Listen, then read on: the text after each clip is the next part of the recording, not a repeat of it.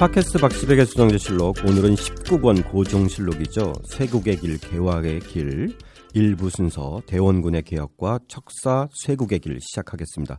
저는 휴머니스트 출판사에서 책 만든 사람 김학원입니다. 네, 안녕하세요. 만화가 박시백입니다. 네, 안녕하십니까. 건국대학교 신병주입니다. 네, 안녕하십니까. 인문학 책을 쓰고 번역하는 남경태입니다. 자, 저희 오늘 방송 시작하기 전에 잠깐 사연 하나 소개시켜 드릴게요. 지난번에 그 캐나다에서 어, 이 보내온 사연 한번 소개시켜 드렸죠. 그분이 세스카 서스카처. 예, 서, 예, 캐치원에 계신 분이 아, 메일을 보내왔습니다. 드디어. 안녕하세요, 대표님. 팟빵에 4월 12일자로 글을 작성했던 내냉 내냉 내냉입니다.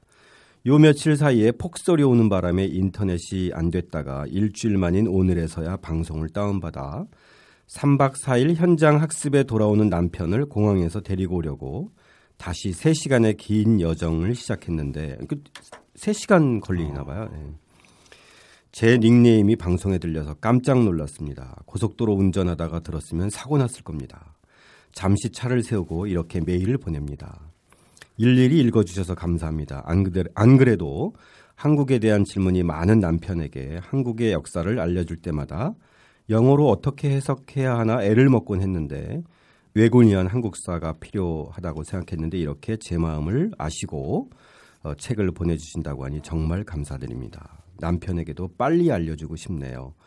만약에 캐나다에 오신다면 열렬히 환영하겠습니다. 남편 학교에도 초청받으실 거예요.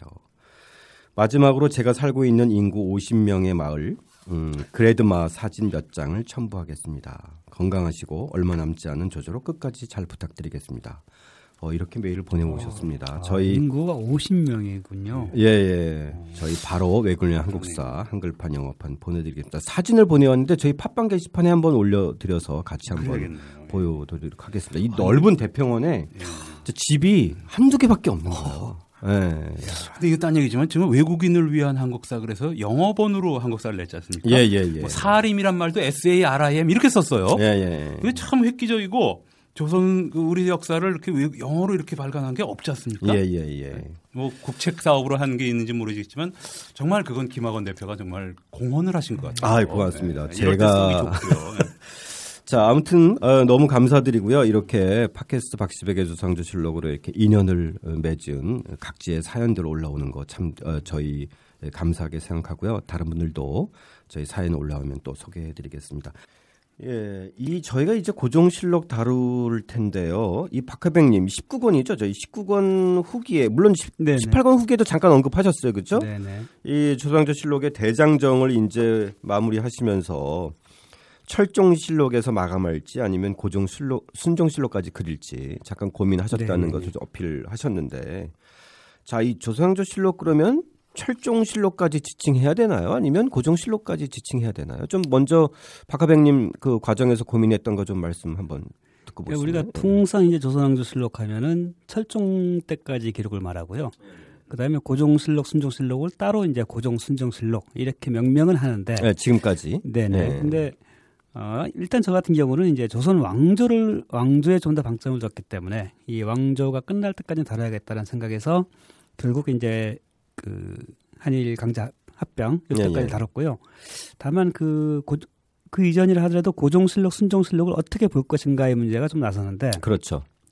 어, 일단 고종실록, 순종실록도 우리 사관들에 의해서 사초가 작성이 되고 이것에 기초해서 이제 나중에 그 고종이 죽고 나가지고 그 합병 이후, 일제에 병합. 의해서 예, 네. 일제 일제가 주도하에 이제 편찬이 이루어졌기 때문에 사실상 이것은 이제 조선왕조가 주관해서 편찬한 것이 아니어서 고, 그 조선왕조 실록에 넣기 힘들다라는 시각이 있는 것고 있는 것이고 또 나름의 일리가 있는 것 같아요. 순수하게 조선왕조 있을 때는 철종실록까지다 그렇죠. 이런 말씀이군요. 그러니까. 그렇죠. 예. 근데 그 사료로 써 본다면은 사실상 그 이전에 이제 이를테면은 뭐 노론이 집권했을 때, 소론이 뭐 어떤 당파가 집권했을 때 당연히 그 기록, 기록들 자체가 그 당파의 시각이 굉장히 많이 들어갑니다. 예, 예. 예, 이런 정도를 감안하고 본다고 하면 어, 이 고종실록 편도 일제하에서 편찬되긴 했지만 당시 사관 사관의 기록에 기초한 것이고 또 그 특히나 이제 한 어, 을사조약 그 이전 어, 그보다도 을, 어, 을사조약 이전까지는 기록이 꽤 상세한 편이에요. 예, 예. 예컨대 을미의병 같은 경우도 표현을 이제 어, 직접 일본을 칭하는 경우는 뭐 그 나라라고 표현하는 식으로 이제 약간 그 표현이 두는 그좀 아. 완화되어 있다라는 정도이지 아예 이제 그 싹 빼버리거나 이러지는 좀 않습니다. 예. 예, 예. 그런 의미에서 사료로서는 또 어, 나름의 충분한 가치가 있지 않나 저는 예. 그렇게 봤습니다.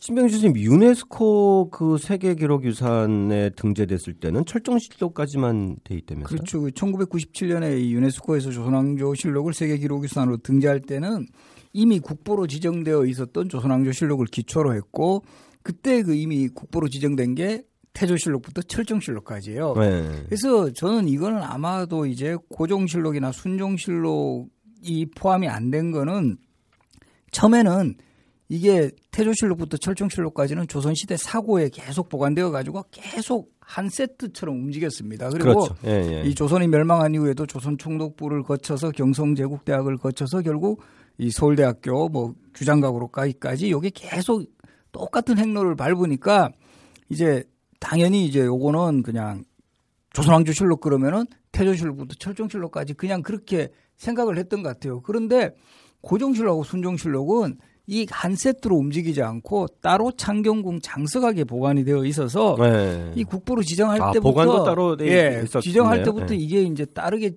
해 있으니까 일단은 조선왕조실록하고 그냥 고종실록, 순종실록 따로 이제 해석을 했었는데 제가 판단해도 사실은 포함되는 게 맞죠. 기본적으로는 그렇죠. 조선 왕조의 예. 기록이고 그 당시에 그 사관들이 직접 그 당시에 있었던 일을 쓴 거고 이게 무슨 일제가 완전히 뭐 다른 방식으로 그 썼던 것도 또 아닌데 일제 치하에서도 결국은 우리나라 우리의 사관 기록이죠. 사학자들이 주로 한 거 아니겠습니까? 그러니까 이걸 위에 이제 최고 책임자인 총재관이나 몇몇 사람은 그렇죠. 일본 예. 사람들이고 일본이지만 네. 실질적으로 감독은 좀 했겠죠. 네. 예, 그 뭐 편찬 방식이나 체제는 같은데 우리가 그 예를 들어 하나 비교해 보면 조선 왕릉도 세계 문화유산으로 지정인데 이거는 고종 황제릉, 순종 황제릉 포함되거든요. 아, 이거는 그렇죠. 뭐 그 시기적으로 능, 능도 기록 유산에 올랐으니까 예, 세계 시기적으로 유산에. 보면 예. 뭐 일제 이후에 이게 조성된 왕릉이었지만 그래서 결과적으로는 나중에는 이게 결국 그런 문제가 좀 부각이 되니까 이야기할 때는 이거 일제 때 편찬된 거니까 제외했다라고 조금 명분을 하면 뭐 사람들도 수긍하는 면이 있고 하는데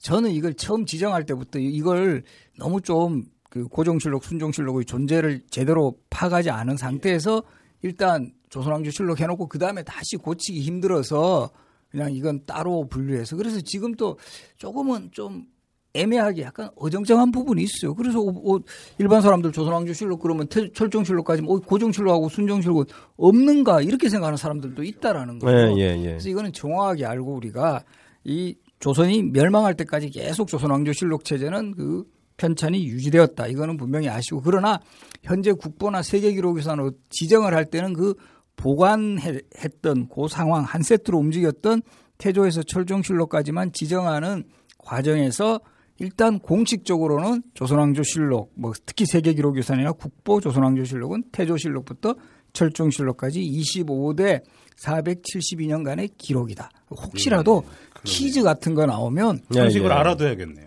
예? 예, 세계기록유산에 고종실록과 순종실록이 포함된다면 이거는 일단은 X를 해야 된다는 아, 예. 거죠. 그리고 고종실록과 순종실록은 장서가 장서 보관한 것도 달랐다. 달라. 예. 그렇죠. 이런 걸 우리가 상식으로 달랐다. 알아둘 수 있겠네요. 예. 근데 그 이유는 결국 일제의 점령을 우리가 받았기 때문에 고종이 돌아 그 주- 사망한 해가 이제 1919년이고 예. 순종도 그 이후고 나라를 잃은 뒤에 실록이 작성되었기 때문에 결국 그런 문제가 다 생긴 거죠. 만약에 어. 그렇지 않았다면 이것도 그대로 그렇죠. 똑같은 예. 음. 체제로 사고에 보관이 됐으면 이게 보관처가 같았다면 뭐 당연히 이- 이어져 왔겠죠. 아니 그리고. 뭐 통칭 조선왕조 실록이라고 하고 단서로 이제 고종 실록, 순종 실록은 뭐 일제하에 그런. 역사적인 그렇죠. 어떤 이런 식의 그 설명도 배경. 괜찮은 것 예, 같고요. 예. 어쨌든 그런 점에서 이 고종 순종 실록까지 다른 박하백님의 판단과 결정은 어 이거는 그렇죠. 예, 상당히 근데 예, 고, 그 아니 근데. 실록으로서의 고종 순종 실록까지 달았다기보다도 예. 저는 이제 조선 왕조사 왕조에 그렇죠 예, 왕조에 그러니까. 중점을 뒀기 때문에 예. 한일강탄까지 일반 독자들도 당연히 그걸 요구할 거 아니에요. 그죠? 네. 그렇죠. 고종 실록이 예. 빠지면은 안 그렇죠. 되지 않습니까? 철정실록에서 그냥 한국 근현. 한국 근현대사가 여기 나오는데 또 예, 예, 예. 자, 그런 것을 좀 염두에 두고 저희 고종실록 들어가 보겠습니다. 일장 대원군의 개혁을 좀 오늘 어, 살펴보겠는데요. 이 1863년 어, 12월 8일 이 신정하고 조대비가 이 대왕 대비의 자격으로 이 흥성군의 둘째 아들 이명복을 익성군으로 삼고 이거 저희 지난번에 이제 살펴봤듯이 이튿날인 9일 날 흥선군을 이제 흥선 대원군에 봉한 뒤 먼저 흥선 대원을 봉한 뒤에 그 다음에 4일 뒤에 이제 12월 13일 고종이 조선 26대 임금으로 즉위합니다. 12살 나이로. 예, 12세의 나이로. 자, 당연히 이 신정왕후 조대비의 출연 수렴 청쟁이 시작되는데, 자, 이 신정왕후 조대비의 어떤 그 당시 상황과 역할에 대해서 좀 얘기하는 걸로 좀 열어 볼까요? 고정실록을? 네. 예. 어, 일단 신정왕후 조대비에 대해서는 우리가 지난 시간에도 여러 번 얘기가 나왔지만 그 효명세자의 부인이었잖아요. 세자 그렇죠. 빈으로 예, 들어왔는데 예. 효명세자가 임금이 되지 못한 바람에 왕비까지는 되지 못했고. 예, 하지만 요절하고. 이후에 예. 예, 이후에 헌종이 즉위한 이후에 이제 대비는 됐고, 됐고. 그렇죠. 그 수명세자가 일종으로 추증이 되면서 이제 왕대비로 일약 이제 신분이 상승하고 어, 이때 와서는 이제 대왕대비 왕실의 가장 큰 어른으로 자리하게 되죠. 그리고 이제 그 어, 후사 이 고종을 선택하는 과정에서 아마 이제 흥선대원군 대원군과 뭐 그걸 뭐 미략이라고 할 수도 있겠고 어쨌든 이제 합의가 있었을 것은 분명하다라고 볼 수 있을 것 같아요. 그리고 공이 두 사람 간의 이제 약속의 가장 핵심은 어, 왕실을 바로 세우자라고 하는 것이 아니겠는가. 당시 예, 예. 이제 세도가의 전형으로부터 예. 왕실을 다시 구해내고 바로 세우자라고 하는 것이었을 테고 어, 신정왕후 조대비 역시도 여기에 전적으로 그 동의하면서 실제 이제 이 초기 흥선대원군의 개혁 정책들을 보고 쭉 보면은 어 거의 대부분을 이제 이 조대비가 전면에 나서서 예, 예. 어, 그 안건을 제기를 하고 혹은 이제 명을 내리고 이런 모습들을 볼 수 있어요. 우리가 생각하는 것과 다르게 이것은 뭐냐면 흥선대원군과 어떤 사전 교감을 통해서 이제 방향이 정해지면은 이것을 실제 어, 실행해 나가는 것은 어쨌든 수렴청장의 주체이기 때문에 어, 조대비가 이제 제기를 하는 네네 그렇죠. 이런 방식을 취했다라고 하는 거죠. 예. 그렇기 때문에 저는 이제 어, 신정왕후 조대비가 이제 대원군의 어떤 개혁 파트너였다라고 평가를 내렸는데 네. 어, 음, 그렇게 보는 게 마땅하지 싶습니다. 그래서 예. 우리가 이 고종의 즉위 과정에서 결국 신정왕후가 수렴청정을 하게 되는데 이 조선의 역사에서 보면 19세기에 연속해서 순조 때 정순왕후, 그다음에 헌종과 철종 때 순원왕후, 그다음에 지금 고종 때 신정왕후에 이르기까지 대비로 보면 3대 연속, 우리 왕으로 보면 4대 연속 수렴청정이 수렴청정이 계속된다는 이런 예, 또 예.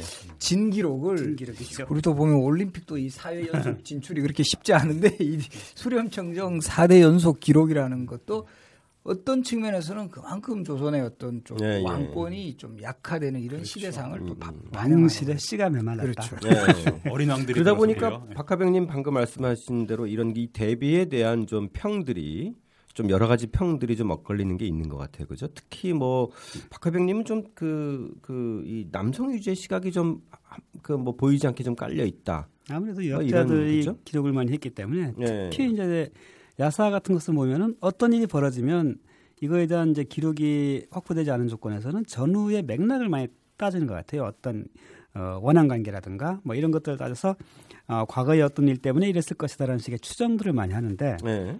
어, 이게 조대비에 대해서도 가령 이제 안동김 씨에 대해서 일을 갈아가지고 예, 예, 예.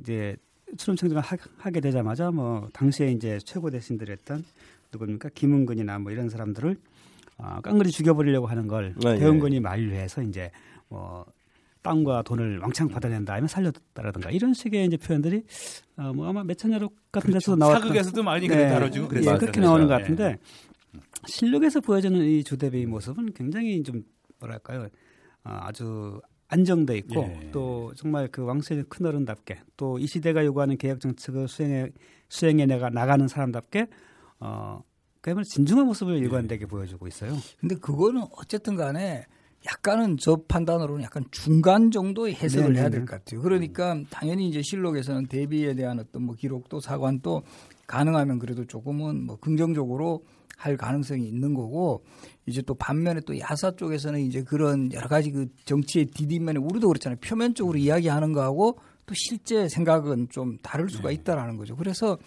이 뭐 신정왕후의 캐릭터에 대해서도 제 판단으로는 좀 야사에 나오는 또이 안동김 씨에 대한 어떤 분노 표출 이 그 정도는 아니더라도 어느 정도는 또. 전혀 아, 없는 그런 거를 가지고 있었겠죠.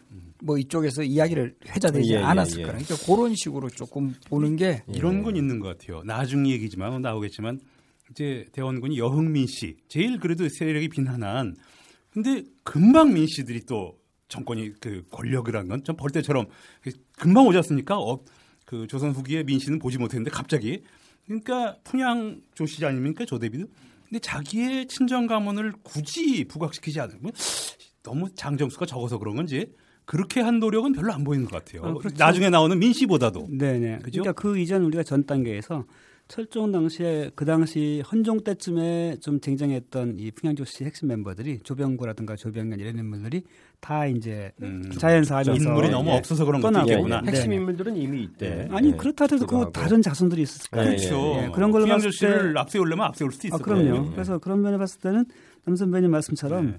실제 이제 어떤 부- 나는 이것이 조대비의 면모를 보여주는 것이다라고 예, 예, 보여요. 예. 여기에 예를 든 네. 것도 있지만 어 이제 이때는 워낙 종친들을 부각시킬 때이기 때문에 흥선대원군이 종친들만 계속 이제 벼슬을 주고 하는 게 미안해서 이 풍양조 씨한테도 이걸 돌리려고 하는데 예, 예. 오히려 이제 신정왕후가 나서서 반대하는 어, 예, 거예요. 사양하고 해서 이제 안 하는 이런 측면이라든가 좀 그야말로 이제 왕실의 어른다운 모습이다라고 생각이 들어요. 예, 예, 예. 어떻게 보면 정치적인 견해가 좀 없었을 수도 있고요. 이 사람은 그냥 그냥 나라를 수렴청정에 그냥 유지만 하자. 그만큼 이제 무색무취였을지도 모르는 거죠. 대원군을 전폭적으로 신뢰했을 가능성도 있죠. 예, 대, 그렇죠. 그 대원군 대원군의 존재가 있었기 때문에 또 그런 대원군의 거예요. 제안의 제안 과정에서의 뭔가 그좀 이해관계나 어떤 운영의 방식에 대한 전격적인 어떤 합의 이런 것들이 있었기 때문에 또 가능한 일이 그렇겠죠. 아닐까요? 만약에 대원군의 존재가 없었으면은 달라졌을지도 모르겠네요. 그러니까 분명히 뭐그 신종왕후도 대원군하고 결탁했을 때는 그 자신이 경험했던 그동안 아마 그 신종왕후도 그 특히 그 자신의 그 시어머니에 해당하는 순원왕후 때그 안동김 씨 세도 정치 여기에 대해서 상당히 좀 뭐 정말 그 문제점도 많이 느끼고 있었을 거고 근데 본인도 어떻게 할 수 없는 이런 상황에서 이게 너무 심하다 그런 과정에서 우리 뭐 풍양조 씨도 뭐 전혀 이렇게 힘을 못 쓰고 그런 거에 대해서 뭐 반감 같은 건 분명히 있었을 거라는 예, 거죠. 예, 그런데 흥선대원군이 그 부분에 대해서 확실하게 뭘 하겠다. 그리고 결국 뭐 비변사 같은 경우도 위상이 이런 것도 결국 세도 정치의 본산이다라는 거죠. 그런 부분을 확실하게 끊겠다라는 제안이 왔고 또 그 당시에 뭐 지금 이 뒷부분에도 나오지만 생각보다 왕실에 그렇게 왕이 될 만한 그 조건을 갖춘 인물이 별로 없었어요. 그렇죠. 예, 그러다가 예, 예. 이제 또 그 나이도 또 명복이 12살이니까 어떻게 보면 땅 적당했다라는 예. 거죠. 그 20살 이상 돼 버리면 대비가 수렴 청정할 수렴청정 여지가 없는. 거고 또 너무 어리면 그건 또 너무 이 안정이 되지 못하고 형과 아우가 있었으니까 예. 그래서 네. 그때 가장 적합이 나이도 적합한 12살 카드를 내밀었고 거기에서 뭔가 흥선대원군이 지향점이 자신이 생각하는 그런 어떤 왕실 중흥이라든가 이런 거하고 맞물렸기 때문에 이 전폭적으로 사실 네, 지원을 예, 했죠. 예. 그래서 이 상황 보면은 처음에 조대비가 고종 그 나이도 잘 몰라요. 그렇죠. 한 한열몇 살 먹은 애 같다 이런 정도는 왕인데, 그거, 네. 그거는 그만큼 그렇죠. 흥선대원군을 예, 신뢰했다는 그만큼 뭐 거죠. 정보가 없었다는 거기도 하고. 그러니까 엄밀히 말해서 대원군과 조대부의 조대비의 그 뭐 힘 관계 권력 관계가 아니라 뭐라 그럴까요? 그 전략적인 거를 짜는 거라든가 이런 관계는 확실히 대원군 쪽으로 부두어가 가 있었던 거죠. 조대비가 많이 의존을 아, 했다고 봐야 그렇겠죠. 되겠죠. 예, 예, 예. 그러면 권력 구도를 근데 어쨌든 이 대비라는 심- 그러니까 왕비, 대비 이런 사람들이 가져주는 갖는 이제 태도는 보면 어 이제 친정에 굉장히 의지하거나 혹은 친정을 중시하는 경향들이 이제 이 세- 세도 정치라든가 어, 영조 이후에 보면 많이 보이는데 그렇죠. 남동생이라도 예, 예. 의지하지, 네네. 의지하지 않습니까? 하지만? 또 한 가지 대개의 모든 이제 적어도 그 중전을 넘어서서 대비가 됐을 때는 그보다 더 앞세우는 게 대개는 이제 왕실이에요. 예, 예, 예. 그게 왕 근데 이 시점까지는 이 안동김 씨 세도가 너무 너무 심했기 때문에 네. 조대비로서도 뭐 안동김 씨를 제어해서 풍양조 씨 시대를 열겠다 이런 게 아니라 정말 음. 왕실이 바로 서야 된다라는 것에 무엇보다도 공감했을 것 같아요. 예, 예, 예, 예. 대원군의 이론이기도 했을 거고. 네. 예, 예, 예. 뭐 그런 점에서 기본적인 맥락은 방향과 맥락은 좀 일치하지 않나 싶고 또 한편으로는 이 고종 3년 2월 고종의 나이 15세가 되면서 수렴 청정을 당연히 이제 걷는데 앞, 앞선 선례에 따라서 수렴 청정을 걷고도 24년을 더 살아서 83세까지 장수했는데 뭐 단 한 번도 정치에 무리하게 개입하지 않았다는 것 이런 예. 것들을 보면 자기의 역할에 충실한 어떤 역할이었던 그렇죠. 것 예, 같아요. 예. 그렇죠? 이렇게 뭐 권력지향적이라고 하- 하든지 아니면 뭐 이상한 술수를 쓴다든지 뭐 이런 아, 그리고 것들이 아니라 이후에도 뭐 이를테면 예, 예. 조씨들이 득사한 사람이 나오지 않았고 그렇죠. 이런 것들 예, 봐도 예, 예, 그렇고요. 예. 그래서 지금 경복궁 가보시면 자경전이란 건물이 있거든요. 바로 이제 그 고종이 대비를 위해서 예, 예. 지어준 공간이거든요. 아, 조대비를 위해서. 예, 그래서 이 자경전 이제 그거 우리 자비롭다 할때이 자자에다가 그 네. 경사. 그래서 보면 저 창덕궁에도 가, 가보시면 창경궁이죠. 창경궁에도 가보시면 정조가 어머니 해경공실을 위해, 위해 지어준 정각이 자경전입니다. 예. 자경전. 그래서 이거 항상 어머니를 위해서 지어준 건물에는 자자가 이제 예, 어머니를 예. 높여 그렇죠. 부르는 예. 편이죠. 그래서 아, 예, 예. 창경궁의 자경전 그 또 여기 경복궁에도 또 자경전이 아, 예, 예. 따로 있습니다. 자, 그러면 자연스럽게 우리 신정왕후 조대비에 이어서 이제 조선 개국 이래 유일하게 이 살아있는 어, 대원군이죠. 그죠? 흥선 대원군 이항에 대해서 좀 이야기해 보죠. 신백 교수님 잠깐 그 이항에 대해서 좀 어, 소개 좀 해주시죠. 그러니까 이항은 아버지가 이제 남영군이라는 사람인데 이 사람이 그 원래는 이제 뿌리를 거슬러 올라가면은 이제 영조의 후손이 되는 거고요. 이때 이 남영군의 그 아들로 있었지만 실제 이 흥선대원군은 그 당시로 치면 왕계로 치면은 이 남영군 또 다시 이게 입적이 돼가 그렇지 실제 왕가의 계통에서는 꽤 멀리 떨어져 있는 그냥 예, 그냥 왕실의 종- 수십촌 예, 종친 중에 이제 그 한 명이었기 때문에 그렇게까지 뭐 초미 초기에는 뭐가 이렇게 떠오르는 인물은 아니었어요. 네, 그러다 네, 보니까 네. 우리 뭐 흥선대원군 일화 중에는 뭐 생활도 되게 어려워가지고 무슨 뭐 운영궁의 봄 같은 소설에서는 뭐 파랗고 생활하면서 어디 가가 상갓집에 가서 무슨 뭐 음식이나 얻어 먹고 뭐 이런 이야기가 나오는 것도 이 왕의 실로서는 상당히 이제 그 좀 종친으로서 거리가 좀 있었던 그런 인물이었고 그러나 한편으로는 이제 정치적인 좀 야심도 컸고 또 이때 이제 어 흥선대원군이 보니까 이 철종이 왕이 되고 이러는 상황 보면서 어 왕실에서 왕이 할 사람이 별로 없다. 그러면서 마침 자신의 그 아버지인 남영군이 이제는 어느 정도 가능성 이 있는 거지. 그 후손들도 네. 수사가 이을 수 없는 있는. 걸 예. 보면서 예. 그래서 이제 거기서부터 이제 본격적으로 이 자신이 집권할 수 있는 뭐 집권 프로젝트 같은 거 이런 거를 이제 만들게 본인은 이제 나이도 많고 아니다. 그러면 내 아들 중에 누구를 할 것인가. 그때 흥성군의 아들 중에 그뭐 이재선은 서자니까 일단 탈락이고 이재면하고 고종, 이명복, 이재황이라 원래 이름은 음. 재황이라고 돼 있어요. 이재황 있었는데 이제 재면은 나이가 음. 좀 많으니까 예, 예. 이 12살 아들을 그 밀기 위해 가지고 결국 그 중간에 계속 신정왕후하고의 교감은 있었던 것 같아요. 그리고 또 예, 어쨌든 예. 왕실의 종친이니까 어느 정도 만날 기회도 있었고 그 과정에서 계속 자신의 어떤 뭐 정치적인 뭐 비전이라든가 구상 같은 것들을 이야기하고 그런 것이 결국 신정왕후를 그 움직였 움직였고 좀, 예, 예, 예. 결국 그 아들을 왕으로 올리면서 네. 우리 역사상 최초로 왕의 아버지 대원군은 많이 존재해요. 그렇죠. 선조의 아버지 덕흥대원군, 예, 인조의 예. 아버지 정원대원군, 철종의 아버지 전계대원군. 사실은 네 번째 대원군인데 이 사람은 살아 세, 생존한 생존의 대원군. 상태에서의 아들이 왕이에요. 예, 최초의 대원군이어서 우리가 그냥 대원군 그러면 흥선 대원군을 하는데 엄밀하게 말하면 대원군은 그냥 보통 명사고 예, 예. 흥선 대원군이 고유 명사고. 네. 근데 한편으로는 박하병님은 이 야사에서 얘기하는 이 그 흥선군의 이 불우하게 지낸 세- 네, 것 네. 이런 것은 꼭 그것만 아니다 이렇게 아, 그렇죠. 말씀하셨어요. 이거는 뭐 네. 안동 그 당시 시각으로 봤을 때 네. 안동김 씨에 비하면 그랬을 수 있겠지만 네. 제가 보기엔 전혀 그런 건 아니고요. 네. 아, 그리고 일단 이제 한미하다 그 집안이 되게 이제 쇠락했다는 식의 표현들을 하는데 그 남영군 묘를 그 충청도 땅으로 이제 이장하는 과정에서 예, 거기에 예. 있는 절을 통째로 사가지고 태워버린 오. 다음에 예. 거기에다 이장을 합니다. 이거를 맞습니다. 흥성군이 주도하거든요. 예, 예. 그 자기 사비로 다 사버리잖아요. 그럼요. 그렇죠? 예. 결국 이제 어, 정말 그 당시는 자금 대원군이 아니었는데도 말이죠. 흥성군이었죠. 흥성군. 흥성군의 자금이 없었으면 예, 예. 불가능한 그 정도의. 자금 동원이 가능했다는 거죠. 아, 그럼요.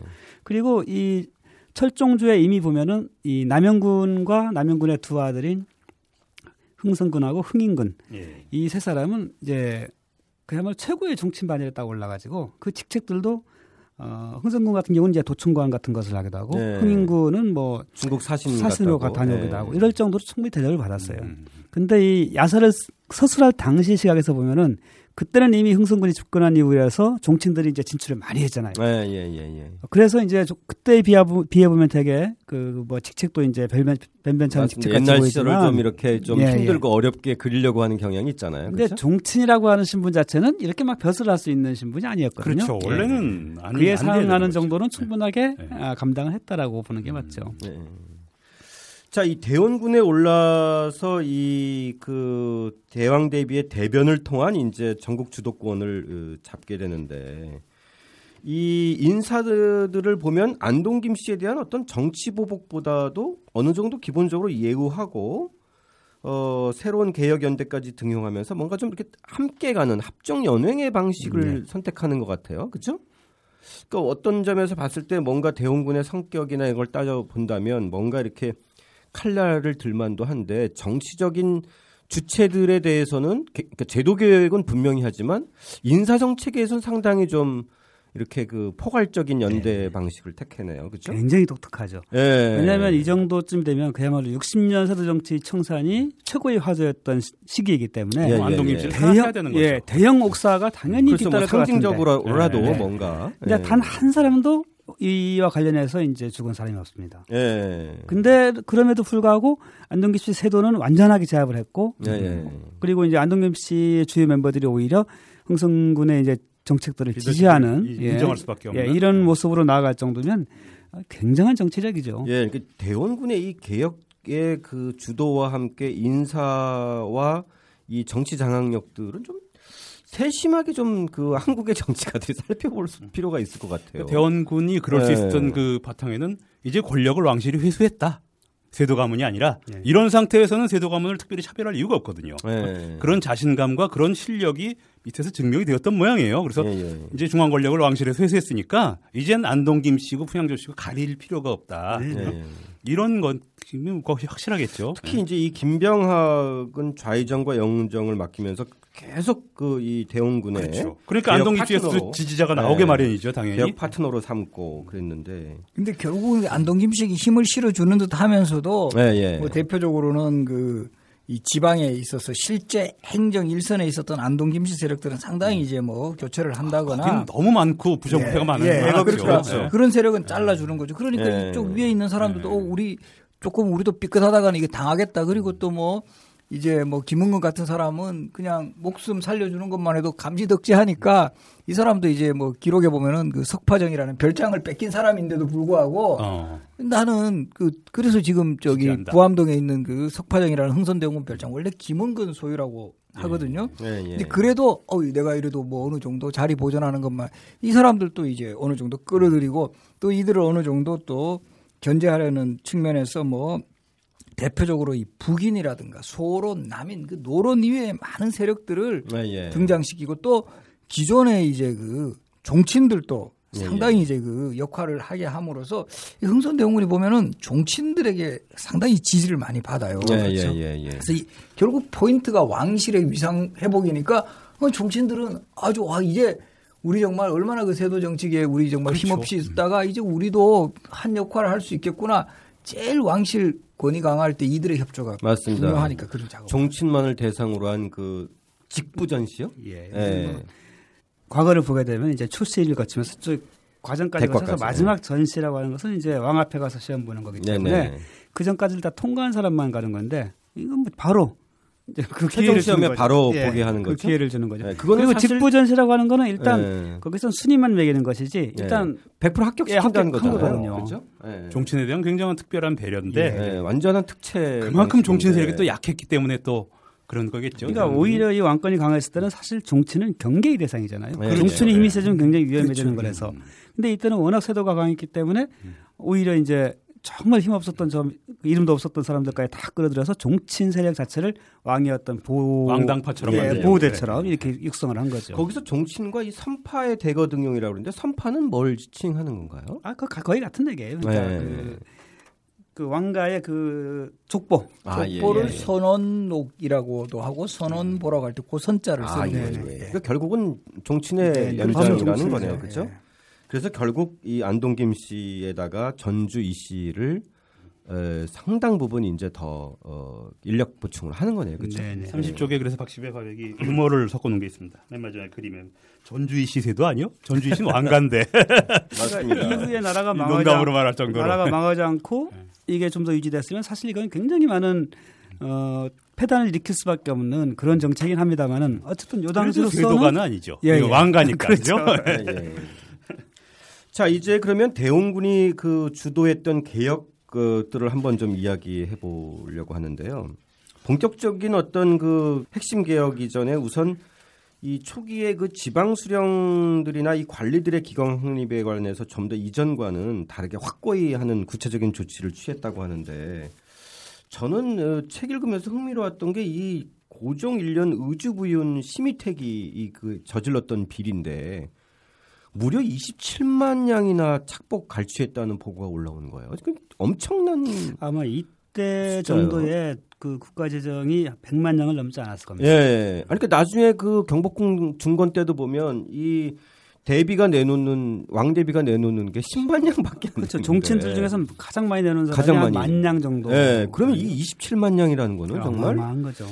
얼마나 큰 그 재정 확보예요. 의주 부윤이면 그냥 의주 시장 정도인데 그렇죠. 그죠? 예, 의주가- 이건 정말 상상 이상의 의주가 돈이 많은 예. 무역이 중국, 중국 으로 넘어가는 예, 예. 길목이니까. 무역이 되는 곳이기 때문에 착포하기가 좋은 데죠. 그러니까 이 정도라면 이 당시에 정말 우리가 얘기됐던 무슨 뭐 세금 착복은 말할 것도 없이 그것을 통한 매점 매석을 통한 차익 예. 뭐 그다음에 도고 이런 뭐 할 수 있는 모든 것을 정말 이렇게 한두 해가 아니라 상당 부분 해서 이 정도의 양까지 그 다다랐다는 얘기인 것 같아요. 근데 참고로 나중에 민 씨 그러니까 그 명성황후 측이 집권하고 나서 예, 예. 당시 민 씨의 세도가들이 이런 정도를 치부하는 친구들이 굉장히 많이 나와요. 아, 예. 그러니까 민 씨들의 세도는 정말 그 대- 대원군의. 계획을 완전히 뒤집고도 남을 정도의 예, 예, 예. 어마어마한 그런 세도 정치를 펼게 되죠. 예, 예, 예.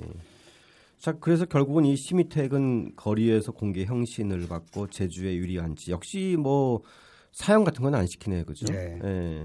어쨌든 부정부패를 척결하는 것부터 시작이 되었다는 얘기입니다. 예, 연대의 예, 예, 정책. 예, 예. 그건 뭐 현대에서도 볼 수 있는 일이고 맞습니다. 당연히 시작은 그렇게 해야 되는 거죠. 예, 그래서 잡과의 폐단이나 뭐 유배 관련된 폐단, 역참의 폐단 같은 걸 어마하게 다스렸다고 하는데 자, 이 본격적으로 한번 다뤄볼까요? 이 비변사에 대한 개혁, 어, 이것도 사실 고종 1년부터 어, 그 내놓는 거예요. 사실 그 집권 초기부터 이 개혁이 숨가쁘게 제기되는 것 같은데.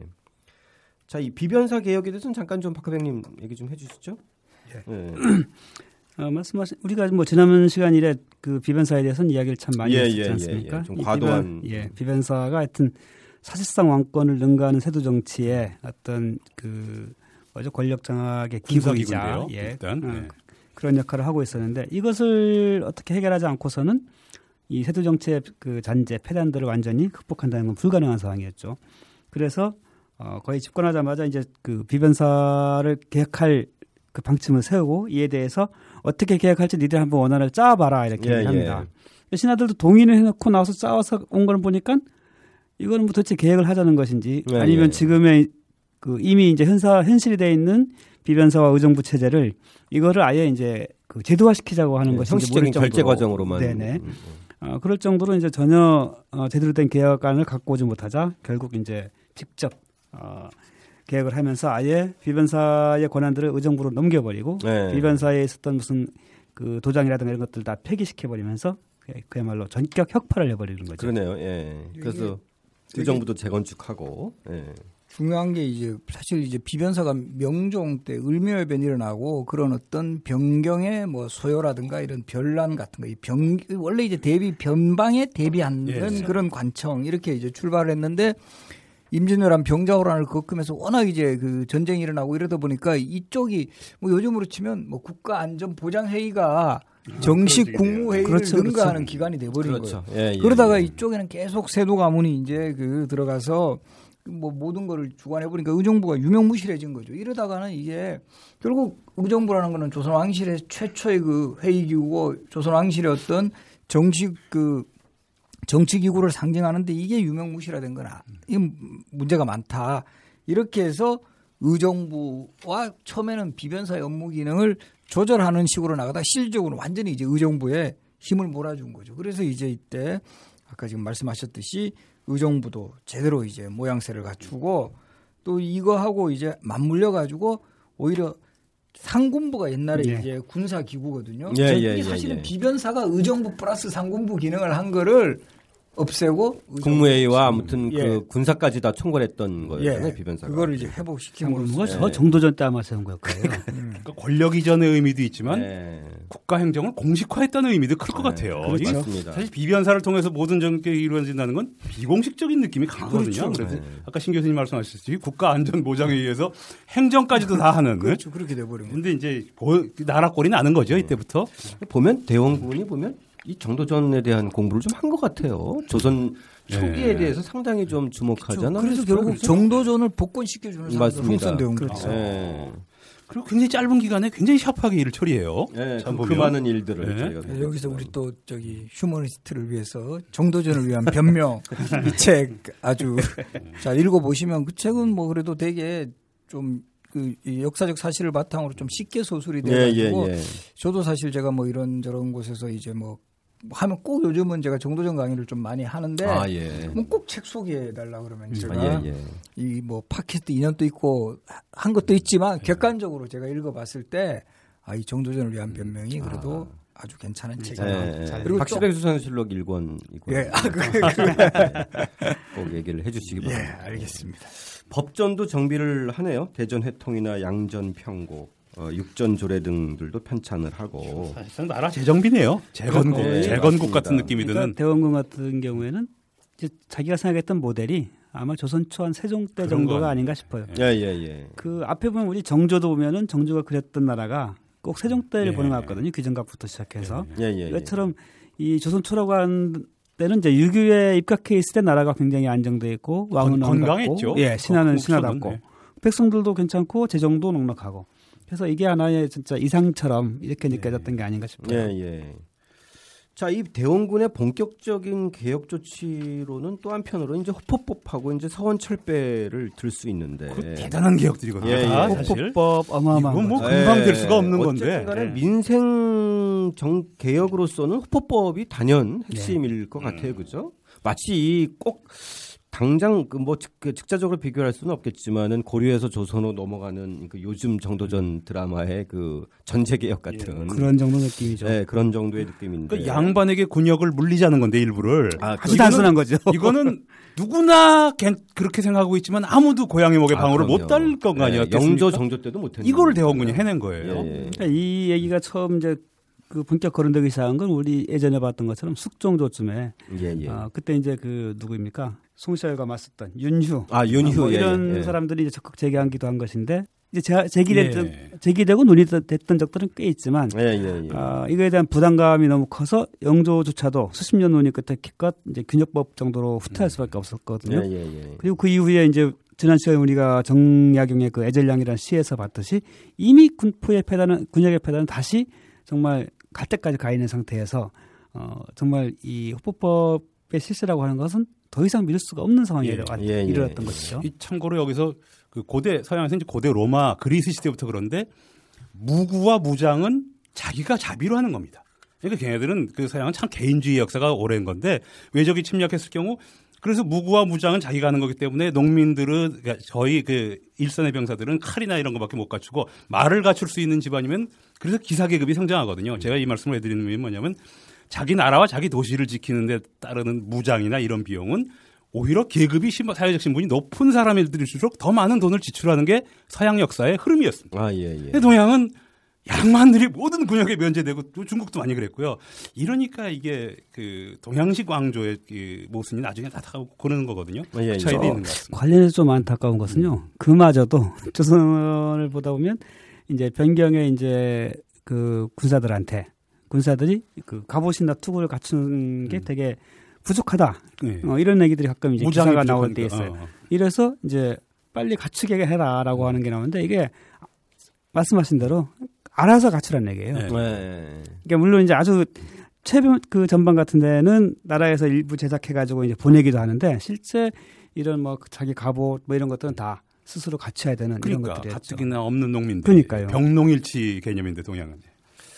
자, 어쨌든 그래서 이 양반에게도 군포를 부과하고 특히 이 서원 등의 이- 예, 의탁하에서 군역을 피한 이들에게도 모두 이제 군정에 등록하면서 어, 호포법의 실시를 하게 되는데 또 한편으로 에, 우리가 이제까지 살펴봤듯이 환곡의 수령 수탈 이거에 대한 대안으로 고종 4년에 에, 사창제 실시를 하게 되네요. 예. 그렇죠. 이 기존에 이제 그 황곡이라 그래가지고 춘궁기 때 곡식을 빌려주고 이제 추수기에 받는데 이게 막 이자가 엄청난 거죠. 요즘으로 치면 우리 뭐 사채 비슷하게 그렇죠. 그렇게 예. 되니까 이거를 요즘으로 치면은 뭐 이렇게 뭐 농협일 수도 있고 저리로 그렇죠. 이렇게 예. 그 곡식을 빌려주고 받는 이 사창을 전국에 설치를 하게 해요. 예, 예. 그리고 여기 보면 흥선대원군 때인 1872년에 흥선대원군의 명으로 전국에 지도를 그려서 바치게 하는데 지금 규장각이 저기 472장의 그 지도가 보관이 되어 있는데 그 지도에 보면 지역마다 꼭 사창이 표시되어 있어요.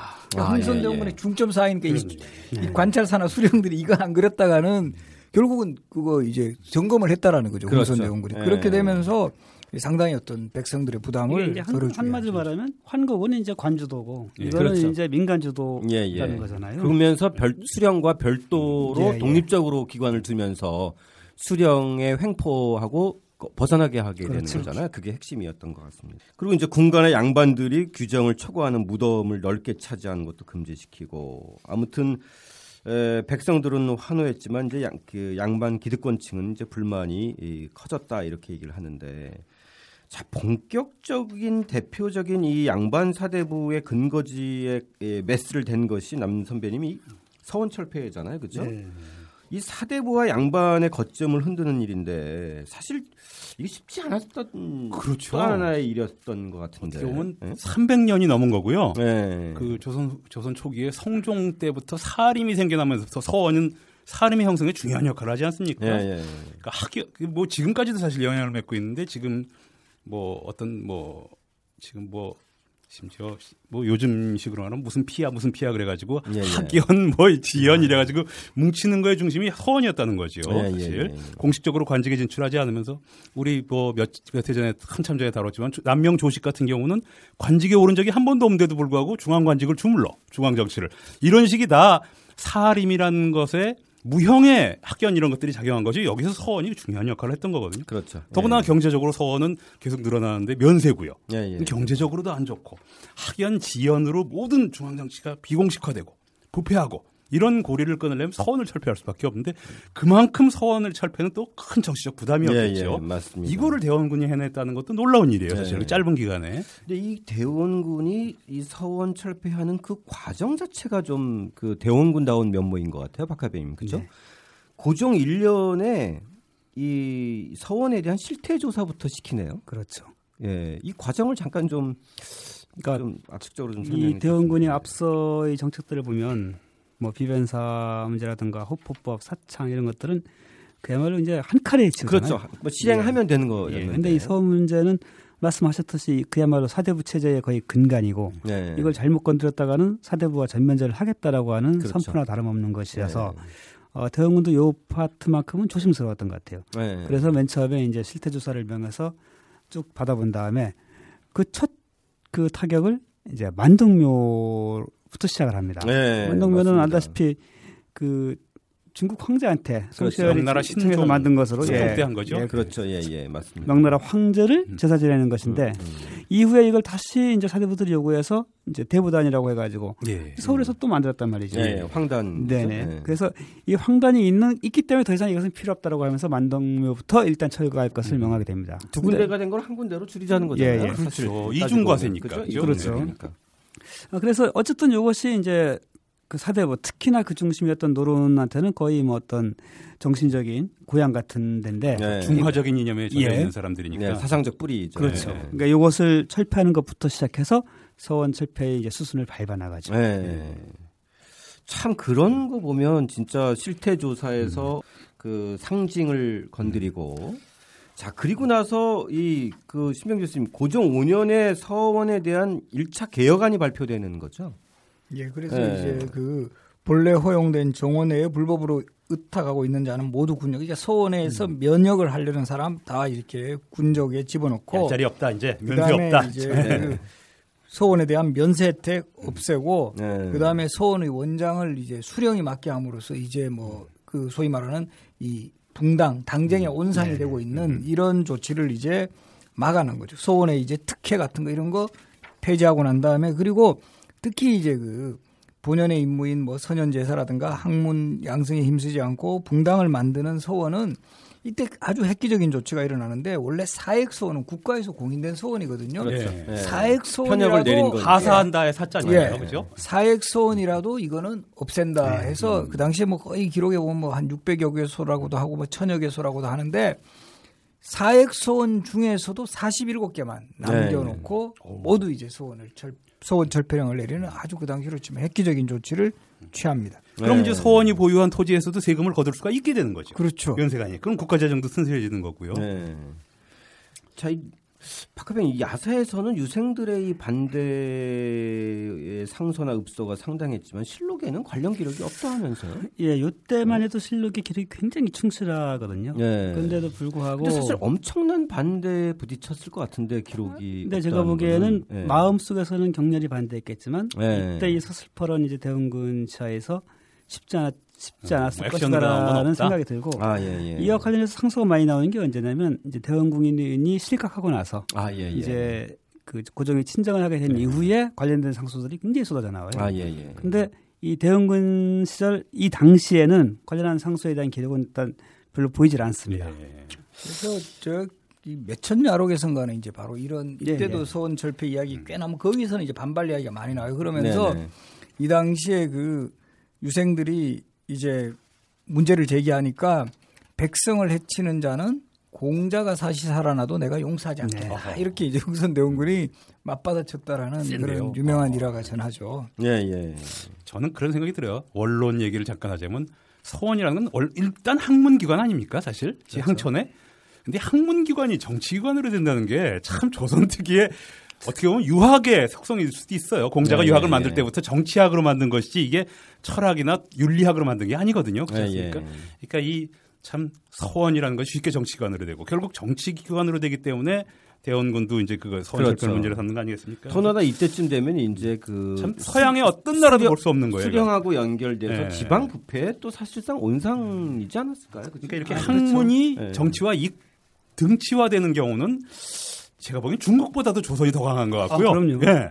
서양의 왕조는 전혀 그렇지 않고요. 물론 일반적인 어찌 왕조들은 보면 굉장히 좀 특이한 진보한 형태의 진보한 형태일 수도 있어요, 중세시대라는 그러니까. 고려해서 보면 네. 굉장히 철학적인 국가가. 들어설 수도 있는 거거든요. 지배하고 네. 이것이 또한 그야말로 전국이 그야말로 언론이 다 이제 어, 오픈돼 있고 그렇죠. 그래서 유생이라는 것 자체가 일개 유생 자체는 다 예비 정치인인 거잖아요. 그렇죠. 그렇게 되는 거죠. 상소도 올리고. 네. 그게 어쨌든 조선 뭐. 중후기 이래로 완전 부정적인 그것만 있는 게 아니라 사실 조선이라는 나라를 학문적 수준이 상당히 이제 아, 높이 대단한 올라가게. 만들고 그 다른 요소보다는 그래도 학문을 기준으로 이렇게 싸우다 보니까 예, 예. 뭐 어떤 뭐 돈이든 뭐 그렇습니다. 또뭐 칼이든 이게 아니가 그것이 또 한때는 이런 조선이라는 나라가 상당히 그래도 좀 그 뭐 우리 흔히 말하는 뭐 선비 국가 좀 약간 도덕성이 또 학문을 바탕으로 싸우려면 자기도 거기에 공부는 해야죠. 예, 공부를 적어도 해야 공부를 해야 되지 바탕을 않습니까? 둬야 되게 그게 물론 이제 정치인이 공부를 해야 되는 거예요. 조선은 사실은. 그렇죠. 근데 이제 그게 또 공부를 잘할수록 신망받고 그렇죠. 근데 그게 거꾸로 또 우리가 중하고 우리가 문명국가고 다른 나라들은 다 후지다. 이렇게 나서는 또 계기가 되기도 하고 여러 가지 그렇죠. 복잡한 메커니즘이 있습니다. 예, 예, 예. 특이합니다. 소원을 가지고 얘기하는 것도.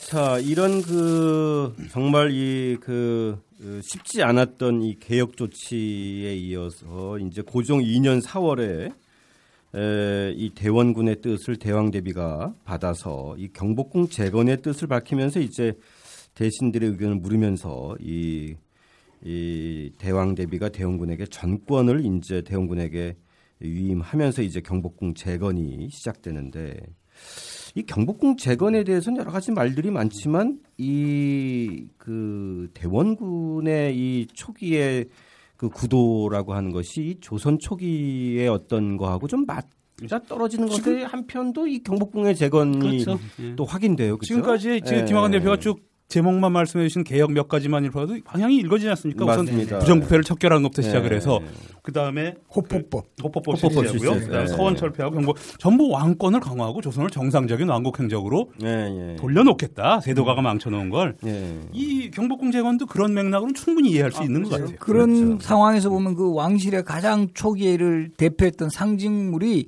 임진왜란 이후에 폐허가 돼가지고 거의 200년 이상 그럼요, 경복궁이. 이렇게 된 거는 이건 왕실의 권위가 떨어진 거다. 그래서 저거 재건 사업 해야 된다 해서 그렇습니다. 뭐 요즘으로 지금 흥선대원군이 집권 후 가장 그 목표로 했던 것 중에 하나가 예. 이 경복궁 재건 또는 중건 사업이었고 예. 이건 또 자기가 직접 진두지휘하네요. 그렇죠. 그렇죠? 이거 뭐 네. 이제 형식상으로는 이제 그 신종 왕후가 거기에 대해서 이제 제가를 하는데 예. 예, 예. 여론 내리는 교정의 의견을 방식이지만 모아주는 예, 것이네. 사실은 이 보면 흥, 그 경복궁 중건했을 때는 흥선대원군 합파 이런 표현도 많이 나오고 그 어. 명으로 이제 나오고 실제 그러다 보니까 이 뭐 예나 지금이나 이 큰 토목공사 벌이려면 돈이 필요하니까 예. 그래서 이 일단은 재정을 모금하다가 왕실에 뭐 내탕금도 내고 이런데 그것도 모자라니까 여러 관리들이나 이런 사람들한테 기부금 거두죠 예, 예. 원납전이라고 맞습니다. 근데 이게 뭐 워낙 기부금이 막 강제 할당이 되니까 원에서 납부하는 돈이 아니라 원망에서 납부하는 돈 지금 59쪽에 사람들이 예, 패러디를 하기도 하죠. 잘 네. 표현했어요. 예, 하셨고 그 다음에 이게 하루 빨리 이게 돈을 모으려면 고액 화폐가 필요하다라는 거죠. 이 재정 자금 충당하려면 그렇게 해서 만든 게 유명한 당백전. 예, 당백전이죠. 유명한 예. 당백전. 예, 상평동보 일전을 백전에 해당하는. 일상 100대 1로 유통되지는 않았지만 어쨌든 예. 근데 이 아까 김나건 대표 말씀하셨다시피 대원군이 확실히 정도전에 대한 그 향수가 있긴 있었나 보네요. 예. 뭐 경복궁이라는 이름을 지은 거라든가 경복궁을 좀, 좀 처음 적으면 당연히 정도전 아니겠습니까? 맞습니다. 정말 예. 조선 초에 정도전의 이상을 실현하려는 이런 생각이 있었는지도 모르겠다는 생각이 드네요. 아 근데 이 당백전은 좀 화폐에 대한 이해가 진짜 너무 너무, 너무 없었던 그렇죠. 거예요. 네. 이래서 신숙주만 여기다 갖다 놨다고 하더라도 좀 다르지 않았을까요? 그죠? 우리가 예전에 태종이나 세종 때 보면 이 화폐를 보급하기 위해서 맞습니다. 그렇게 쓰는데 예, 뭐 화폐를 예를 서- 쓰지 않으면 때에다 곤장을 치고 막 이렇게 해도 예. 안 되잖아요. 예. 그러니까 경제관념이 전혀 예. 없는 거죠. 물가가 그렇죠. 뭔지 인플레이션이 뭔지. 예. 그래서 이때 이제 그 조두순이라는 당시 영의정이 여러 가지 패단을 얘기를 하면서 이제 도주, 그러니까 위조, 음, 요즘, 위조화폐죠. 요즘으로 치면 예. 위조 화폐죠. 그렇죠. 어, 도주의 위험이 크다라고 했는데 실제 도주로 인해서 엄청난 어, 일들이 죽는 벌어집니다. 사람이 굉장히 많이 아, 나와요. 예. 그러니까 도주 때문에 그, 그 차명을 당한 사람들이 굉장히 많이 나옵니다. 그러니까요. 고액 화폐가 나오니까 당연히 도주하려고 그러는 거죠. 그렇죠. 같은 가격인데 일전이었던 것이 아니 이게 크기가 크니까 뭐한 2, 3전 정도 그렇죠. 조금 뭐한 비용은 두세 배. 정도 비용은 들어갔지만 음. 사실 뭐 100배의 가치가 되는 거니까 한 10배만 그렇죠. 그 갖다 팔아도 그죠? 그렇죠. 예, 예. 목숨을 걸 만한 가치가 되는 거죠. 어떻게 보면. 그러니까 이게 그참 도주한 게 막 시중에 같이 섞여서 넘쳐나기 시작하니까 당백전이 너무 많은 거예요.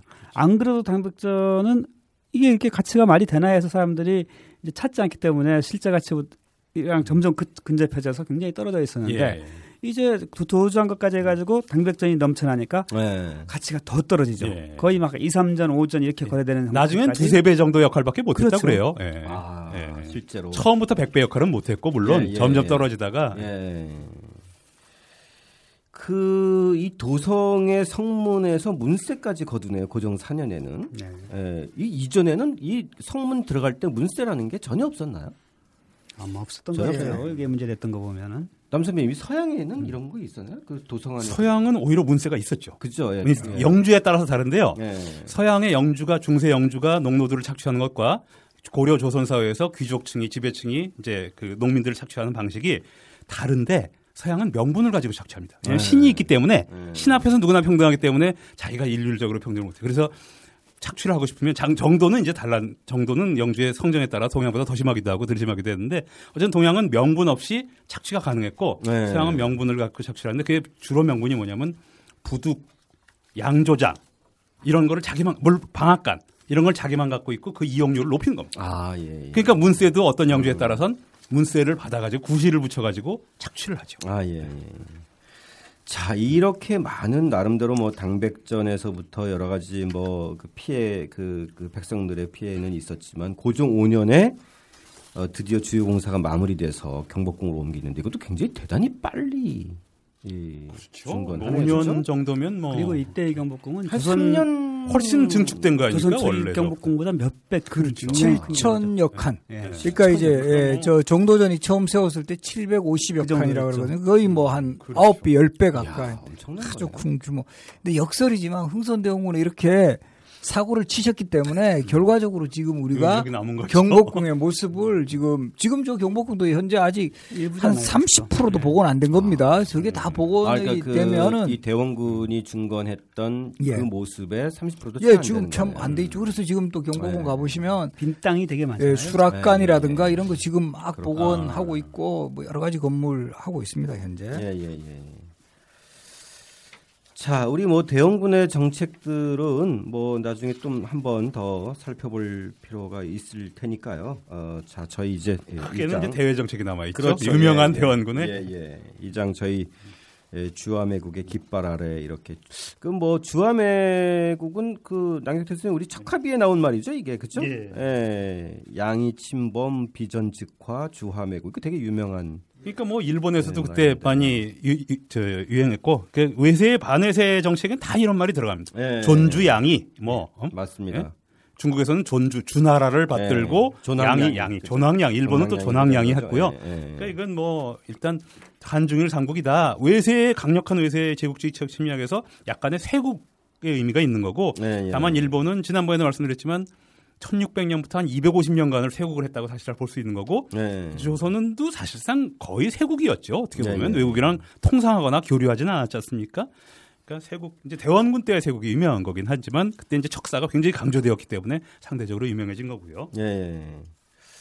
자, 이 서양 오랑캐가 침범했는데 싸우지 않으면 화친하는 것이고 화친을 주장하는 것은 곧 나라를 파는 것이다. 이게 이제 대원군의 이른바 세국 정치의 상징인데 에, 이 특이한 거는 척사와 쇄국이 동전의 양면처럼 같이 계속 진행되네요. 그렇죠. 결국 처음 출발은 저 사악한 것을 배척한다 했을 때 그때 사악한 거는 주로 이제 그 서양의 천주교. 천주교. 죠 예, 예, 예. 그러니까 천주교 배척도 이 고종 3년에 에, 최형 전장훈 등을 다시 처형하면서 근데 또 강력한 또 공안 정국 바람을 그 사 그 천주교 탄압의 입장에서는 네. 근데 그 대원군 집권 하네요. 초기에는 예. 확실히 천주교에 대해서 그렇게까지 탄압할 생각이 없었던 것 같아요. 어떤 얘기 병인박해 때 어떤 얘기 어떤 얘기했냐면 예. 병인박해가 이제 1860년에 병인양요를 나온 유명한 저가니까 그렇죠. 예.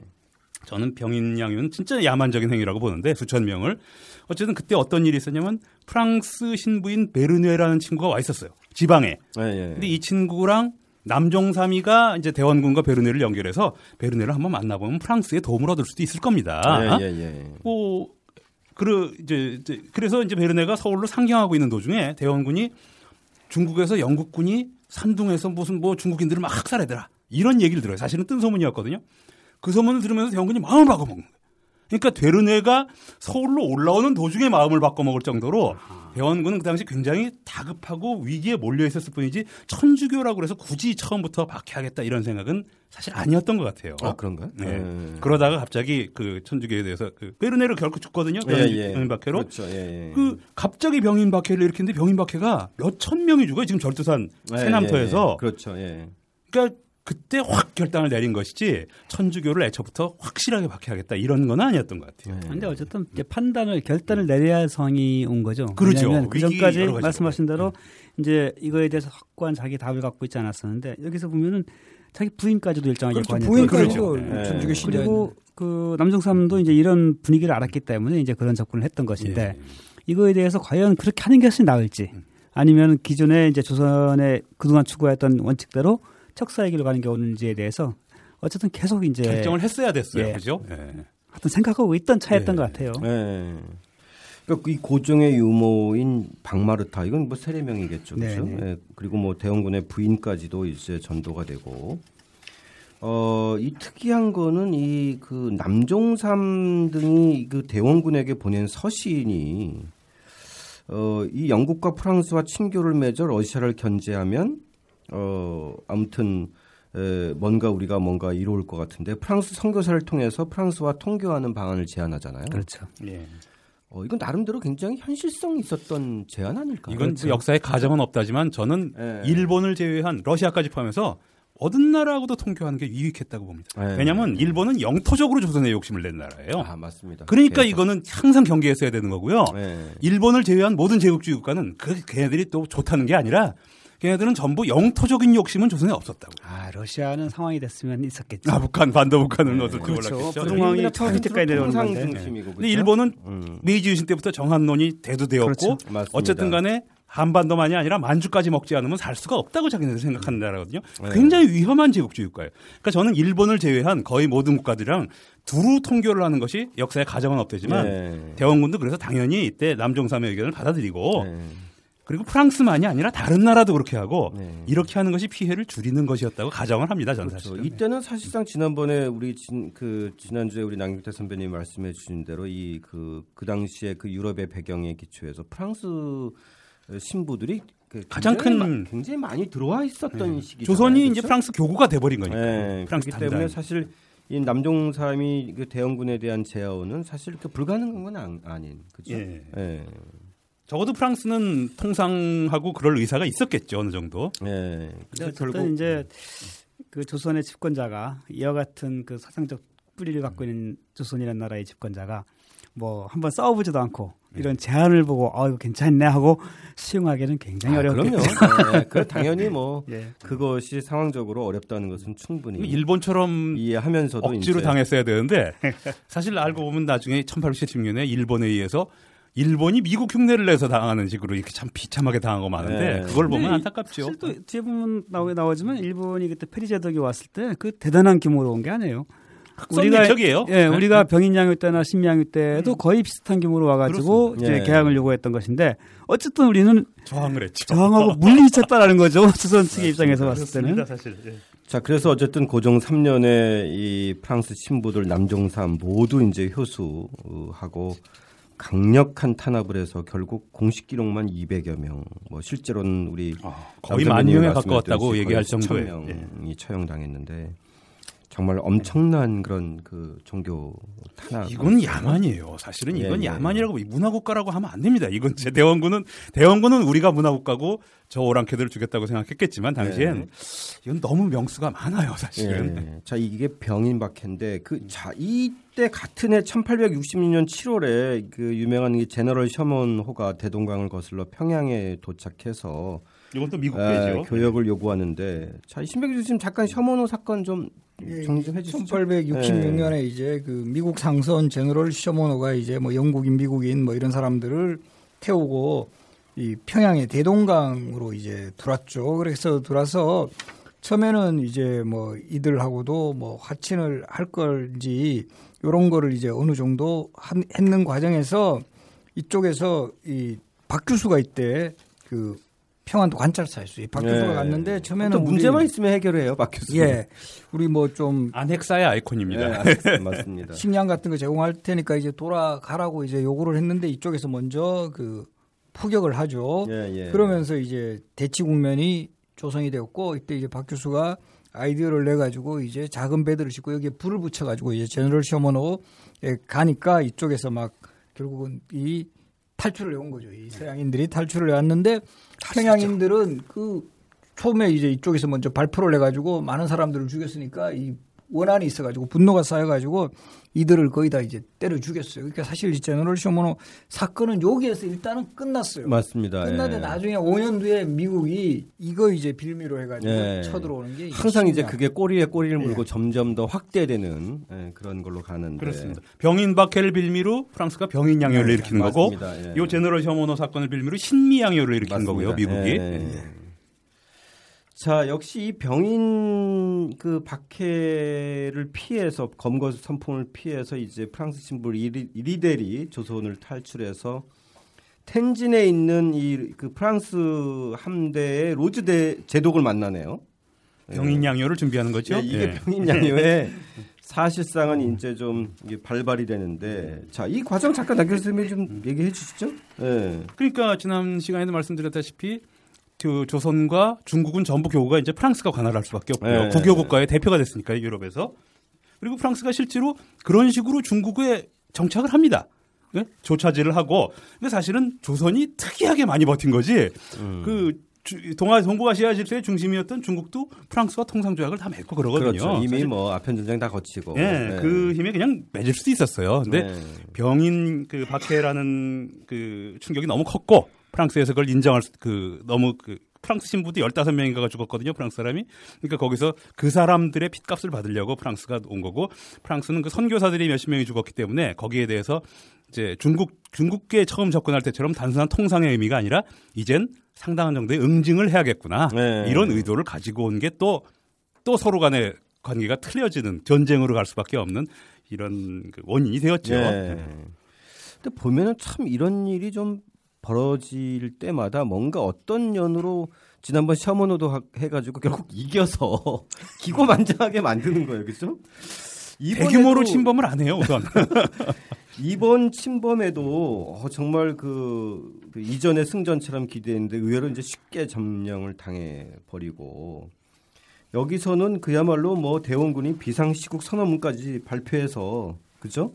예. 국론을 모으는데 네. 사실 병인 양요에서는 프랑스가 처음엔 이제 강화를 넘어서 김포까지 오죠. 문수산성까지도 네. 쉽게 오는데 조선에서 또 거꾸로 강화도를 거꾸로 칩니다. 네. 정족산. 제가 보기엔 정족산 서고 때문에 치지 않았을까 싶긴 한데 네. 저는 그래서 프랑스가 당황을 하죠. 그래서 결국 프랑스도 프랑스 기록 프랑스 측에도 이 전쟁의 기록이 있다고 해요. 예, 거기 예. 기록에는 자기네가 이제 어렵지 않게 승리를 거두었다. 네. 원래 역사라는 거는 사실 프랑스가 승리한 경기 그 전쟁은 아니거든요. 예, 예. 그런데도 그렇게 기록이 되어 있다고 하는데 어쨌든 승패의 관념은 좀 모호하긴 합니다만 무력으로는 우리가 좀 딸리지만 예. 결국 프랑스를 물리쳐낸 건또 사실이에요. 예. 그러니까 말이죠. 그러니까 이제 프랑스군은 처음에 이제 뭐뭐 책은 좀 뺏겼지만 강화성을 점령을 하고 또 문수산성까지 이제 차지하고 상당히 이제 이제 정족산까지 이제 쳐들어가서 뭘 이제 그때는 되게 준비 없이 갔다가 이때 이 정족산성을 지키던 양원수 부대, 이 특히 포수 조선군 이 매복한 포수들에게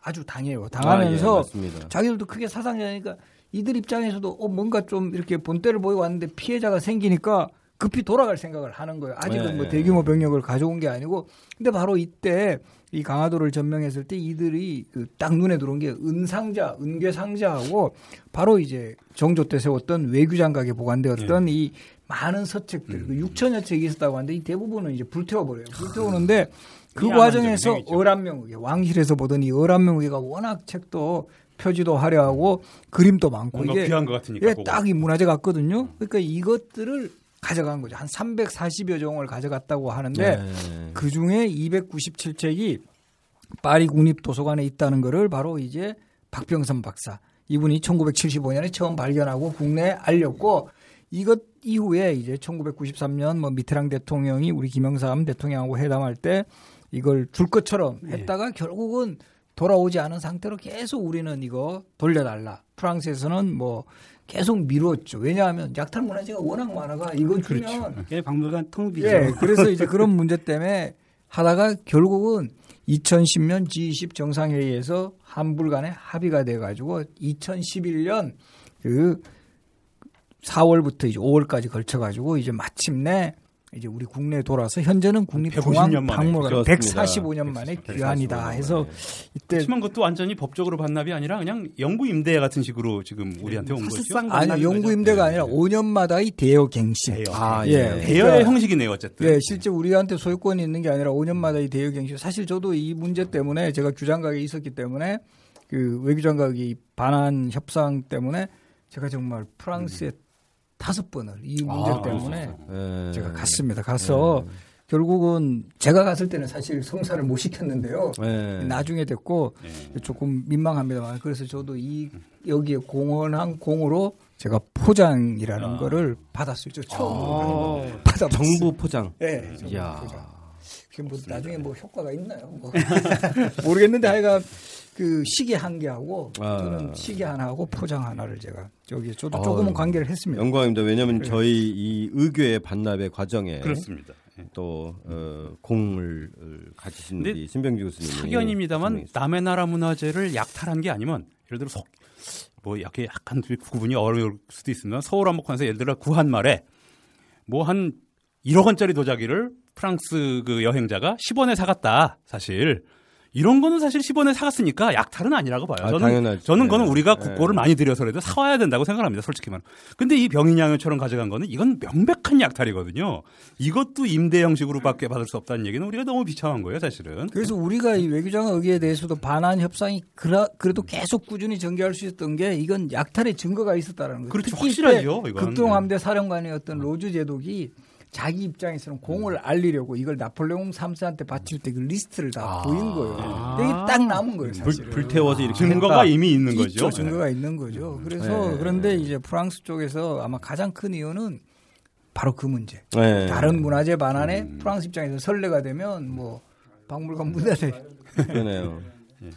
또 여기서 우리 박화백님이 그, 그 거론하신 이 재프랑스 역사학자 박병선 박사의 활동이 엄청나게 결정적이었어요, 그렇죠?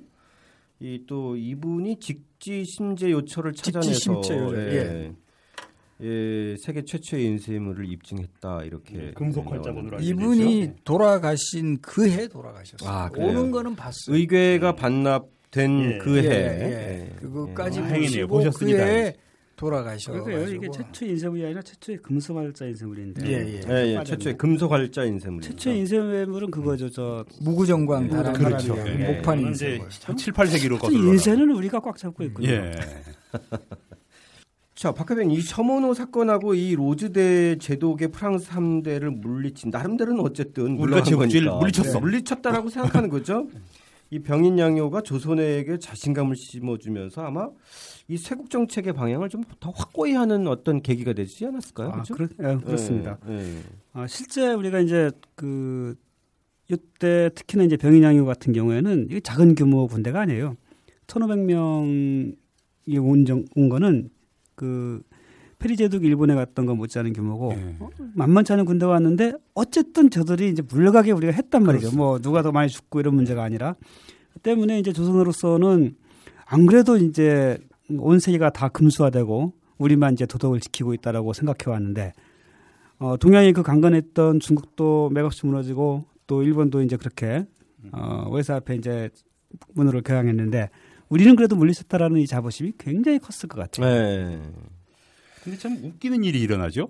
예, 예. 이게 참 진짜 이 그 기발한 작전이에요. 따지고 보면 또이 이 프랑스, 독일, 조선인 합작으로 이제 그 이 지금 남경태 선배님 말씀 남영군묘 도굴 사건을 벌이는데 자, 이 사건은 신백 교수님 잠깐 압축적으로 설명해 예, 주시죠. 이게 독일- 상당히 어떻게 보면 근데 좀 상징적인 사건이기도 한것 예. 같아요. 이게 자꾸 조선에서 이 계속 그 이 소위 말하는 세국 정책을 쓰니까 이 조선을 그 개항하게 하려면 어떤 방법이 좋으냐.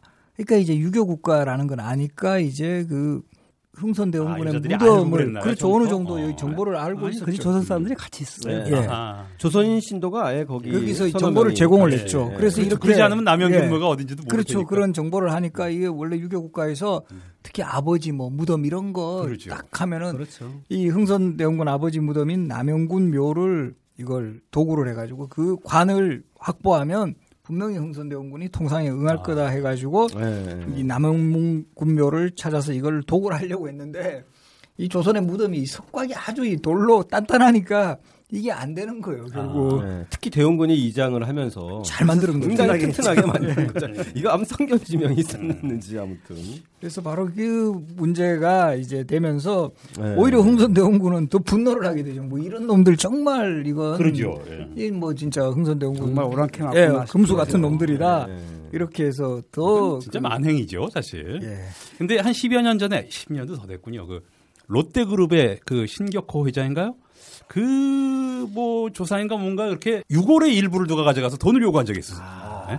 그래가지고 신문에 나왔는데 그때 웃긴 게 뭐였냐면 이제 해외 토픽에서는 문화가 다르면 그게 하나도. 이게 아프리카 같은 건 통장을 하지 않습니까? 그 부모의 유골을 누가 가져갔다 그래서 돈을 요구할 수 있다는 거를 이해를 못하는 해외 언론도 아, 있었고. 예, 예, 예. 그렇죠. 문화가 다르니까. 그렇죠. 근데 우리 같은 경우는 당연히 아버지 요의 예를 들어 일부를 가져갔다 그러면 네. 용서할 수가 없는 거 아니겠습니까? 예, 그래서 이것도 문화의 차이인 것그 같아요. 음. 박하유백님도 여담이긴 하지만 이 사건 이후로 이 그 조선의 도적들이 이와 유사한 모방 범죄가 상당히 어, 많이 이 기사, 이 네. 관련 기사 굉장히 많습니다. 아, 그래서 이때 집중 한 몇 년 동안에 음. 어, 실제 이제 도구를 해가지고 흥정하거나 뭐 전락하거나 뭐 이거 굉장히 많아요. 아. 근데 이 서양에서도 확실히 그 따- 여담이 되겠습니다만 시신과 유고를 대하는 게 다른 게 물론 서양에서도 이 시신과 유고를 이제 아프리카 같이 풍장을 하지 않는 나라는 이제 중시를 합니다. 네. 동양만큼 아니래도.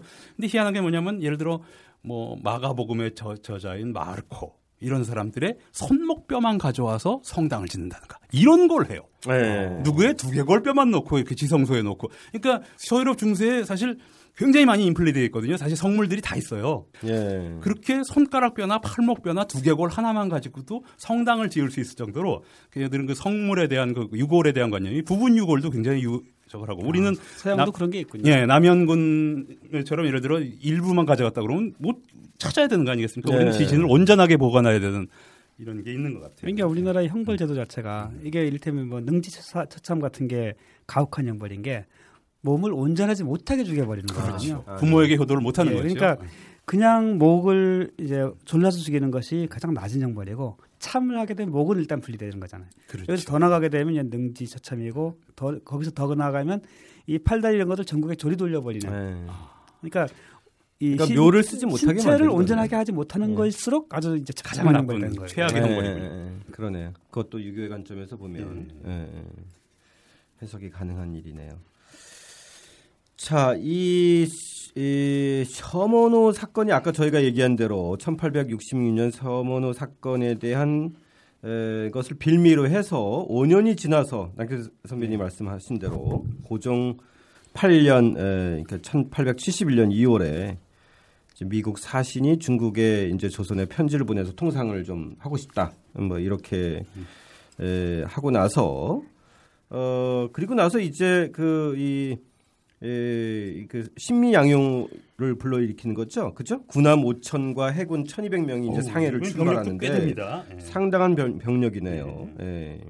그리고 평양으로 오질 않고 광성진이네요. 광성진이면 어디죠? 강화도로 오는 강화도. 거죠. 강화도로 강화도죠? 결국은 예. 또 수도를 노린 거죠 지금. 그렇죠. 서울을 압박하기 위해서 이제 강화도로 들어왔고 예. 강화도에 지금 저 김포 강화도 해협 있는데요. 여기에 보면 김포 쪽에 아주 물살이 빠른 곳이 손돌목이고 그 바로 맞은편에 지금 광성진이 있고 지금은 아, 예. 광성포라고 이렇게 아, 예, 예. 세워져 있는데 이곳에서 이제 교전을 벌입니다. 이 손돌목하고 광성진을 앞두고 이렇게 했는데 결국 이 광성진 전투에서 이 미군 부대가 상륙을 했고 이곳에서 어재현이라는 인물이 상당히 이제 좀그 적극적으로 항전을 했고 이거는 지금 그 자료 사진에도 많이 네. 네. 아, 예, 예, 예. 많은 조선군 병사가 희생이 돼 가지고 뭐 지금 350여 명이나 사상 예, 그 미군 사망자가 사망은 나오는데요, 그렇죠? 세 명인데 아. 근데 문제는 이렇게 하고는 이들이 또 초지진에서 조선군이 야간 공격하고 이러니까 그냥 가버립니다. 이렇게 전투에서는 이겼는데. 네, 승리를 했는데 가버, 가버리니까 우리 조선 쪽에서는 이것도 이겼다. 예. 이렇게 이제 했고 실제 또 흥선대원군이 바로 이 신미양요를 계기로 그 제일 앞에 척하비가. 했던 네. 예, 양이친범인데 비전즉 화인이 이, 이것은 주화 매국이다라는 어, 싸우지 않으면 척화비 또는 척양비라고 하는데 이 전국에 이제 세우게 한 거예요. 네. 요즘으로 치면 이거 완전히 우리 그런 표지석을 통해서 신념과 의지를 다지는 거죠. 그래서 또 이 광성보 전투에 또 하나 우리가 주목할 것은 이때 미군 부대가 승리의 상징으로 어제현 군 장군이 이끄는 그 네, 장수 깃발. 깃발을 네. 가져간 거예요. 아. 미국에 가져갔다가 예. 예 이게 음. 2007년에 우리 나라로 그래. 반환이 됐습니다. 아, 반환된 건가요? 예, 숫자. 깃발. 예. 그래서 136년 아. 만에 귀환이다 해가지고 이 숫자 깃발이 그때 국립고흥박물관에서 특별 전시회를 갖기도 하고 지금은 어디 있나요? 지금 국립고흥박물관에 아, 예. 숫자 깃발. 굉장히 크던데 그죠? 예, 되게 큽니다. 근데 신 교수님 말씀 듣는데 아주 웃기는 게 미군과 싸웠다라는 말이 참 음. 생소하게 들리네요, 사실. 이거 19세기의 일이기도 하고 예. 20세기의 미군도 아니지만 미군과 싸웠다. 그러니까 어쨌든 미군입니다. 미군과도 예. 싸운 겁니다. 1871년 예, 그렇죠? 재밌네요. 예. 자 오늘 어, 신미양요까지 다루고요. 어, 그리고 나서 다음 주부터 저희가 뭐이 대원군의 실각과 개항 이야기 주로 좀 다뤄. 음, 대원군의 집권 기간까지 우리가 쭉 다룬 셈이 되겠는군요. 그죠? 예예예 예, 예. 자 오늘 세 분 귀중한 말씀 에, 감사드리고요. 함께 해주신 에, 청취자 여러분 감사드립니다. 다음 주에 저희 19권 고정실록 2부 대원군의 실각과 개항에 대해서 이야기를 이어가도록 하겠습니다. 자, 참고로 고정실록은 3부로 구성되어 있습니다. 오늘 수고하셨습니다. 수고하셨습니다. 고맙습니다. 고맙습니다.